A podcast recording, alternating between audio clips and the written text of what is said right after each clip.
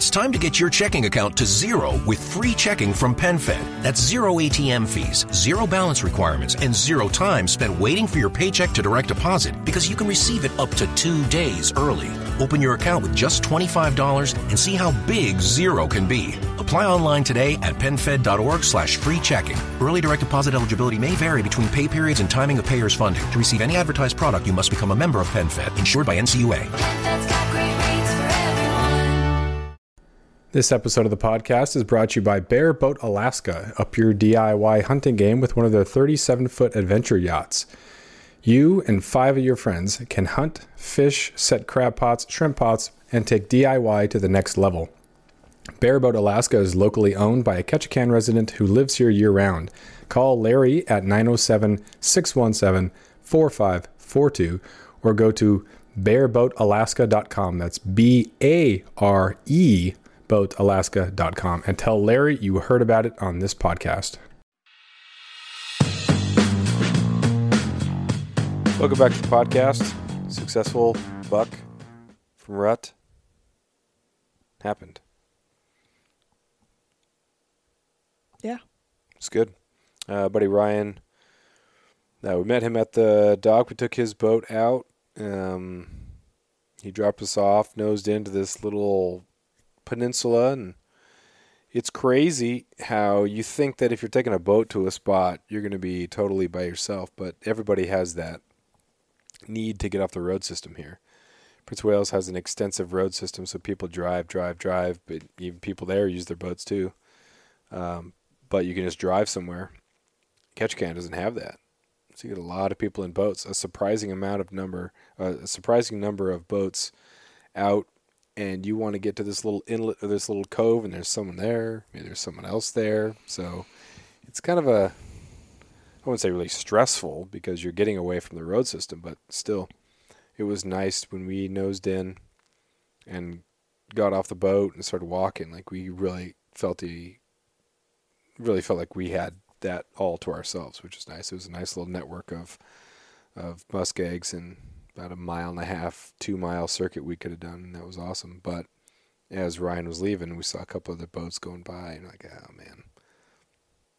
Yeah, I mean, I think yesterday was a beautiful day, and um, last weekend it was pretty crappy. I don't know how many people got out in boats to hunt, so I think everyone was kind of itching to get out yesterday, and um, Definitely sounded like any anywhere with a decent anchorage. There was a boat anchored up and probably some some hunters out on shore. Um, I think it's just that time of year when um, you can go out and just get to shore and start calling and, and get get lucky essentially. Um, so you've this is your second rut. Yep. Obviously, uh, they're they're kind of too different to really compare. But as far as kind of your day plan when you were um, elk hunting down in Wyoming, you know there's going to be people. And when we were driving around a little bit, you were saying that people will will come up the weekend before, put their their fifth wheel, kind of park and claim a spot, and then come back for the opener. Um, is it a lot more relaxed here than it is down there, or is it shockingly not relaxed just because you expect things to be totally open, and then there's a whole bunch of boats that are out there, and uh, how does how does it feel?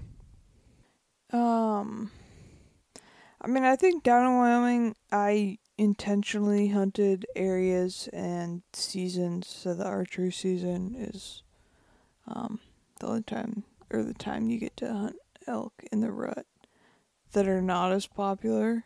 Um, and the areas I was hunting were not as popular because, um, I mean, you can't take ATVs in them. So those were, I mean, hunting down south, I look for areas that you can't. Um, there's no ATV trails, which tended to be not hit as hard. Um, versus up here with just the amount of limited road, anything on the road system will be hammered, and then anything that's easily accessible, I think it's pretty hammered. Um, and it's just like such a part of the lifestyle here that it seems at least like everyone is hunting the rut and um Well, a great way to spend a day. If it's sunny and the wind was picking up, it was like five out of the north, and then it was building to 10, 15, and today's been like 25 sustained. But just a beach hunt, just get in your boat and just drive up and down the inlets and whatnot. I mean, that that's just fun in itself. yeah. You're going, you're getting the boat back out, maybe set some crab or shrimp pots or something like that, and I mean that's just that's just fun in itself. You don't have as many daylight hours, you probably couldn't do shrimp pots, but Mhm. yeah, that's that's fun, and that gets that's get more people out there too. But and it makes it seem like there's tons of people out Mhm. and everywhere is getting hammered when the reality is that maybe anywhere within half a mile of the coastline is hammered but Yeah. and that's the thing too is road system stuff. When you talk about getting hammered, it's getting hammered probably daily. yeah, Whereas the spot we went, at some point, probably someone was there. Mhm. but it hasn't been hit every single day the last three weeks. yeah So that's that's huge. yeah. And so when you're moving to like your plan B, and that's it's such a different thing up here. When you're hunting down south for mule deer and elk, we went for elk. We were at Plan A for a couple days. Then went to a Plan B, kind of a Plan C, and then back to Plan A, and then had encounters there. So it wasn't really the plan that was wrong or the location that was wrong. It was just that we had a difficult time locating elk because they'd gone quiet because it was a little bit later. So the problem was I I should have come down two weeks earlier. Um, same thing with mule deer. Actually, no, mule deer we got it on the first day Mhm. this last year. But up here, we took our boat, or took Ryan's boat, and we had our plan A, which was great, little network of uh, muskegs, and he went to plan D. Like it was just nothing. This cove can't go to this cove, can't go here. There's another boat, another boat, and then he was able to make it happen there, which was awesome. That he got a buck too. Um, but it's so much more difficult to go down your different plants. It's not as easy as just okay, we're going to drive 10, Mhm. 15 more miles down the road. It's same thing with flyouts. When people do flyouts in like August, like that is that's where you're at. There's no Yeah. there's no plan B, um, and that can be difficult for people. Got an email from a guy, um, Justin. He's from uh, Pennsylvania. He uh, sent me an email. Went to the mediocrealaskan.com and sent an email. And, um, was talking about uh, just the difficulty and just how different things are, and yeah, everything is totally different. Nothing is other than currency and language. Nothing is the same probably between Pennsylvania and here. The mountains are more much more extreme, and even though Prince of Wales is, I wouldn't say docile, but they got some easily accessible mountains comparatively. It would take some work, and if you're used to hiking mountains or used to growing up here, then it's not a big deal. But you know, the Appalachians are those are nice recreational Yeah. hills. I mean, even between Wyoming and here, like, it's they're both physical, hiking, hunting. You got to be in shape, but um, if you're used to hunting Wyoming, you're used to dry, windy, rugged in its own way. But here, it's like muddy. You know, you have to anticipate that you are going to fall multiple times. You're going to be controlled sliding at times. Um, a lot of times it's like, okay, we got to just like suck it up and bust through this brush for a little bit and just be prepared to get hit in the face with tree branches and bushes and it sucks, but it's it's just a different kind of hard, I guess. Yeah, it's very very dense, and that's growing up here, moving through the woods since I was five or six or whenever. I mean, you just learn how to like what to expect, and where to step in muskegs and what roots look like and just going up and down these hills and what to grab onto and what not. So if you are new to it, it's it takes a little bit to figure out that Mhm. and just being we would go down to the river and we'd just wade in and even during the summer the wa- water is pretty cold so just used to being wet having wet feet wet socks getting rained on that doesn't really it sucks i still don't like it but i'm used to it i think you're getting more used to it even though it's Yeah, It's to me, it's. I mean, I don't mind being wet. I don't mind the rain, but the sideways rain. Yeah. Hate it. When you are just getting whipped in the face with rain, I'm like, okay, um, I'll meet you at the car.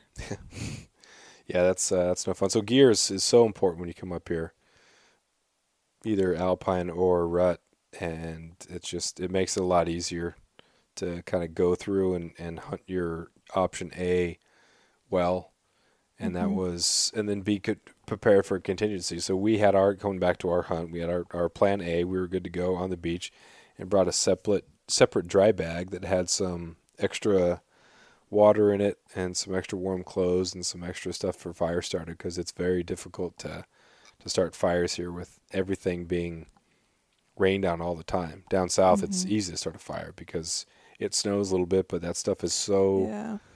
It's so dry. You're more worried about putting your fire out. Yeah, exactly. Yeah.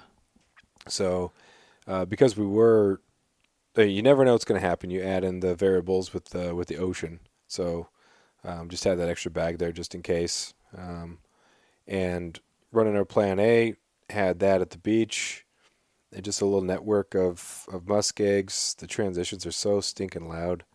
As we were making our way up to that first muskeg, it was just salal, and salal is just this noisy bush that can be knee high, it can be chest high, and it just sounds like you have a handful of chips and you're just crumbling them in your hand. Each step, it doesn't. It doesn't even.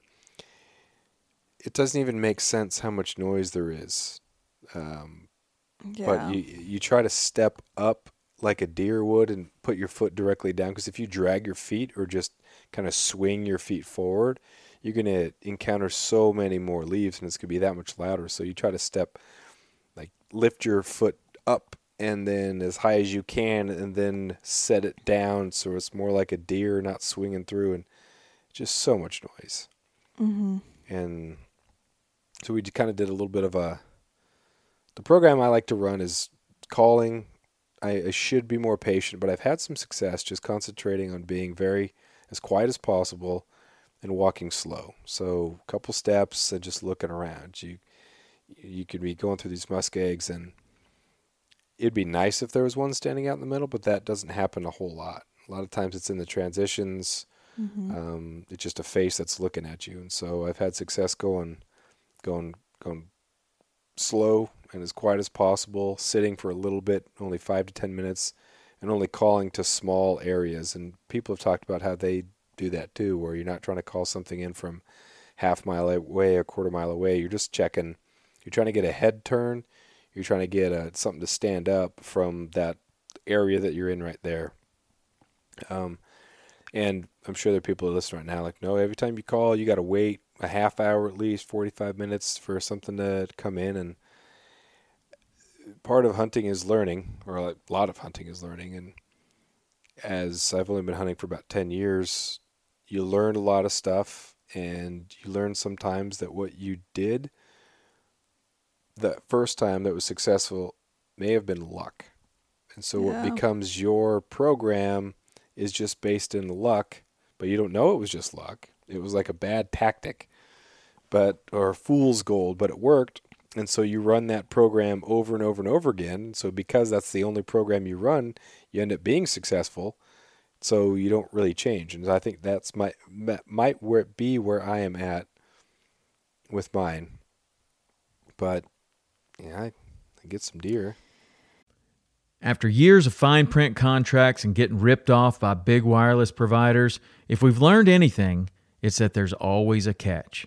So when I first heard that Mint Mobile offers premium wireless starting at just 15 bucks a month, I thought, what's the catch? But after talking to them and using their service, it all made sense. There isn't one. Mint Mobile's secret sauce is that they're the first company to sell wireless service online only. They cut out the cost of retail stores and pass those sweet savings directly to you. For anyone who hates their phone bill, Mint Mobile offers premium wireless for just 15 bucks a month.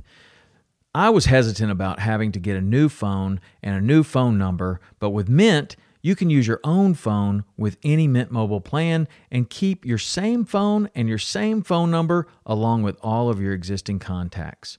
Mint Mobile gives you the best rate whether you're buying for one or for a family, and at Mint, families start at two lines. All plans come with unlimited talk and text plus high-speed data delivered on the nation's largest 5G network. Switch to Mint Mobile and get premium wireless service starting at just 15 bucks a month. To get your new wireless plan for just 15 bucks a month and to get the plan shipped to your door for free, go to mintmobile.com slash waypoint. That is mintmobile.com slash waypoint. Cut your wireless bill to 15 bucks a month at mintmobile.com slash waypoint. Yeah, I mean, I think there's a lot of different strategies that can work. Um, and I think different strategies work at different spots during even different parts of the rut. So um, it's not that maybe any one strategy is wrong, but it's just where where and when are you employing it? Yeah. I do like the freedom of like if I want to be quiet, I can be quiet.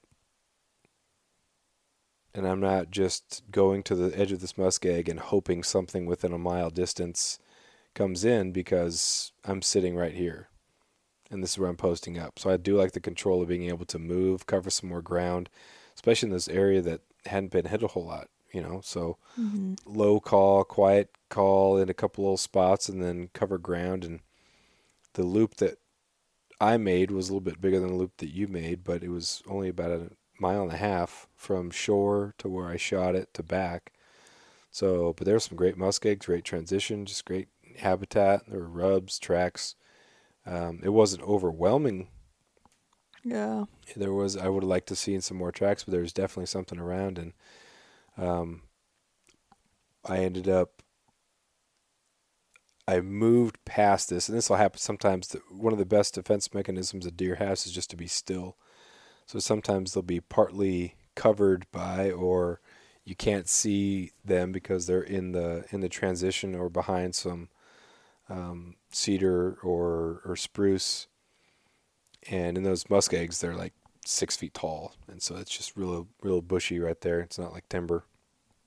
And so as you walk, a couple steps, and you're looking around, make sure you look behind you too, because sometimes their defense mechanism is be still, you pass, and then they continue on their way.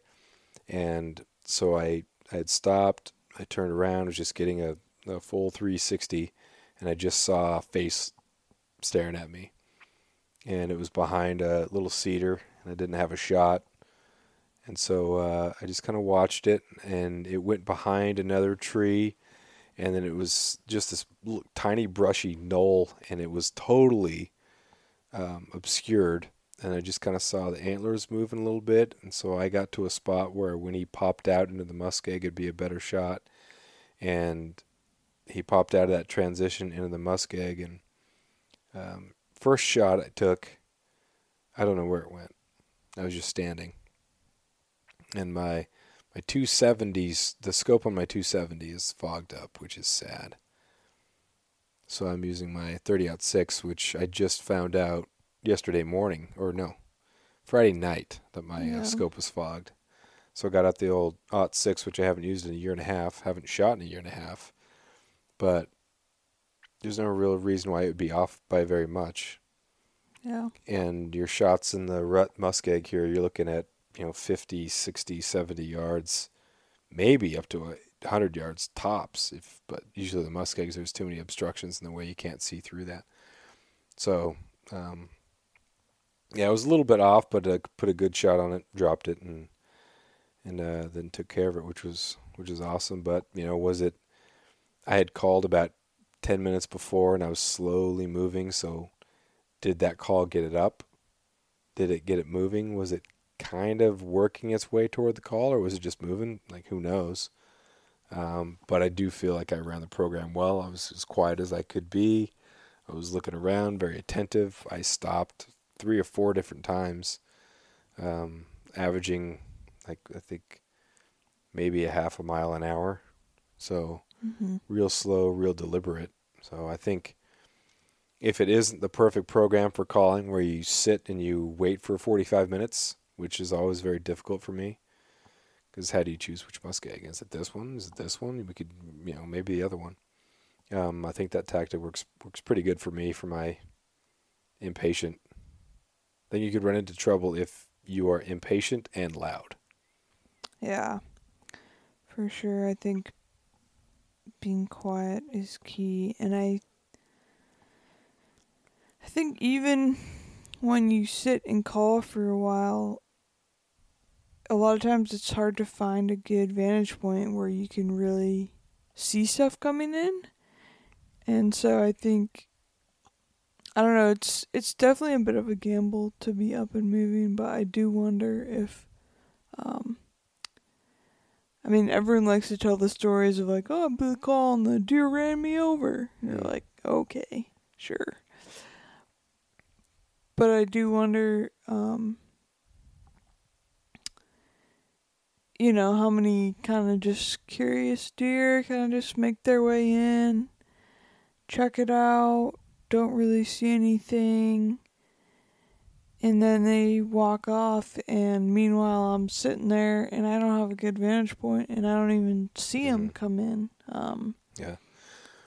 as I don't know who it was a couple of years ago was talking about how you might think that there's no buck with the doe, but there very well there may have been one. It just hung up or was just a little bit further away. So you saw the doe, but you know, 15 yards behind it, mostly obscured, was the buck, and it stopped because the doe did. So uh, I, I think that has been an important thing to learn too. So it's not a matter of there's no deer here or there's doe but no buck. There may have been a buck.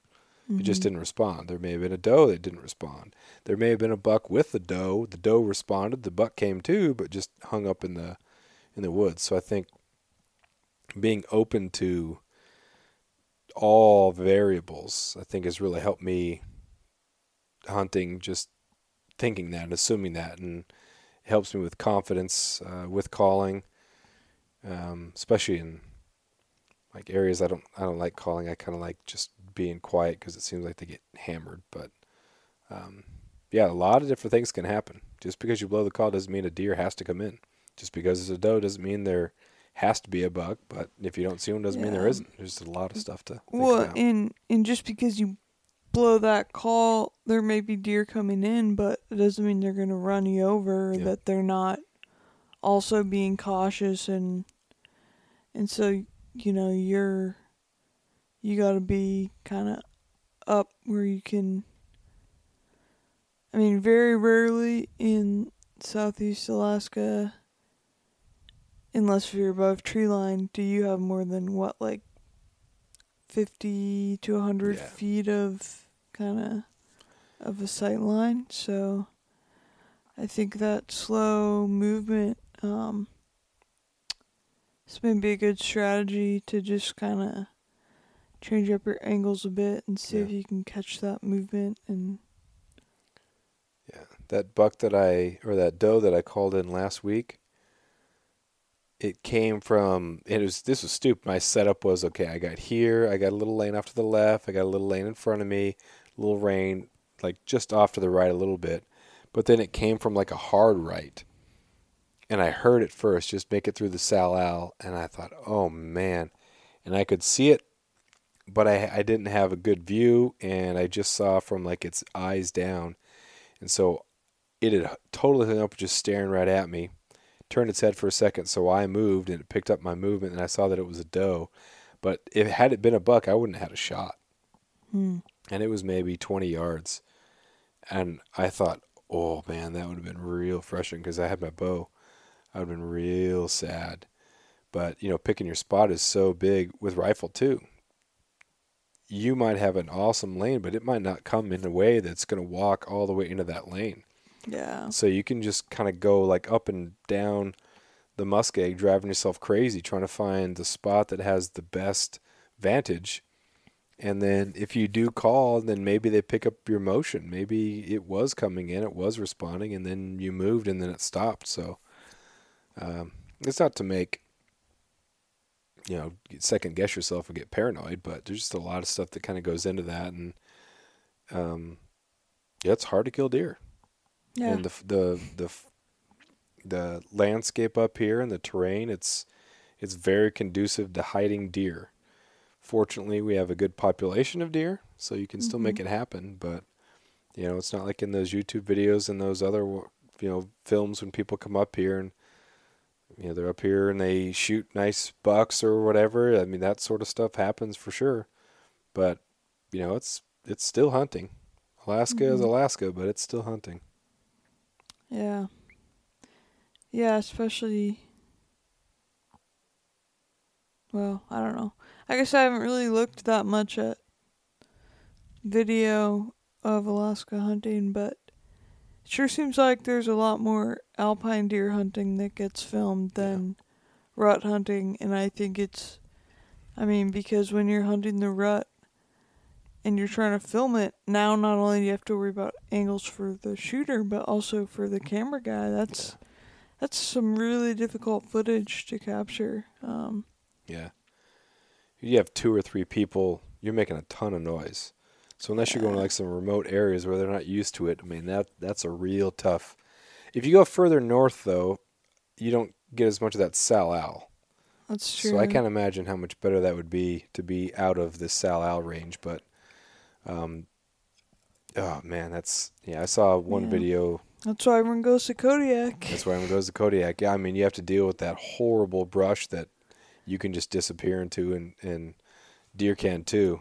But uh, yeah, it's just different. You know, people want to come up here. People want to go Kodiak. That's a real popular thing, and I think people have that that program pretty figured out. Mhm. Flying to Kodiak, you know, fly out from there. There's a lot of advertised. You can find stuff, and there's stuff about uh, Prince of Wales and how to do that stuff, and catch Ketchikan, Sitka, Wrangell, all those areas too. Juneau. Um, the video I was watching was like some yacht hunting yacht, Oh, that's cool. and they went out. That'd be fun. be something. I don't know. I mean, I think it'd be fun just to. I mean, I don't know about driving the actual yacht wouldn't be fun, but taking a boat around the Oh, yeah, yeah, yeah. would be Yeah. fun. yeah, you know, yeah. I thought you were um, talking about like paying for that experience. Oh, well, you know I'm pretty stingy. Yeah. Well, But- if you were going to say we would do that, then I would definitely hope that we could do my my horse horse back into some canvas tent elk hunt, which I think would be pretty sweet. Yeah, when you win the lottery. A walled canvas tent and which you are a- not allowed to play. a camp chef that's making great food and you're Yeah. Rugged but not really rugged. I'm thinking like we get something on Larry and then we blackmail him to give us the boat for a week. us the That's boat, when yeah. my yacht dream happens. Yeah. Well, that's the thing. Like, we don't. We've had some great opportunities, and you know, we don't necessarily need that. He'd probably let us borrow it too. That's true. He probably would. Yeah, yeah. I'm just too to- scared to drive don't it. need to blackmail him. Yeah, yeah.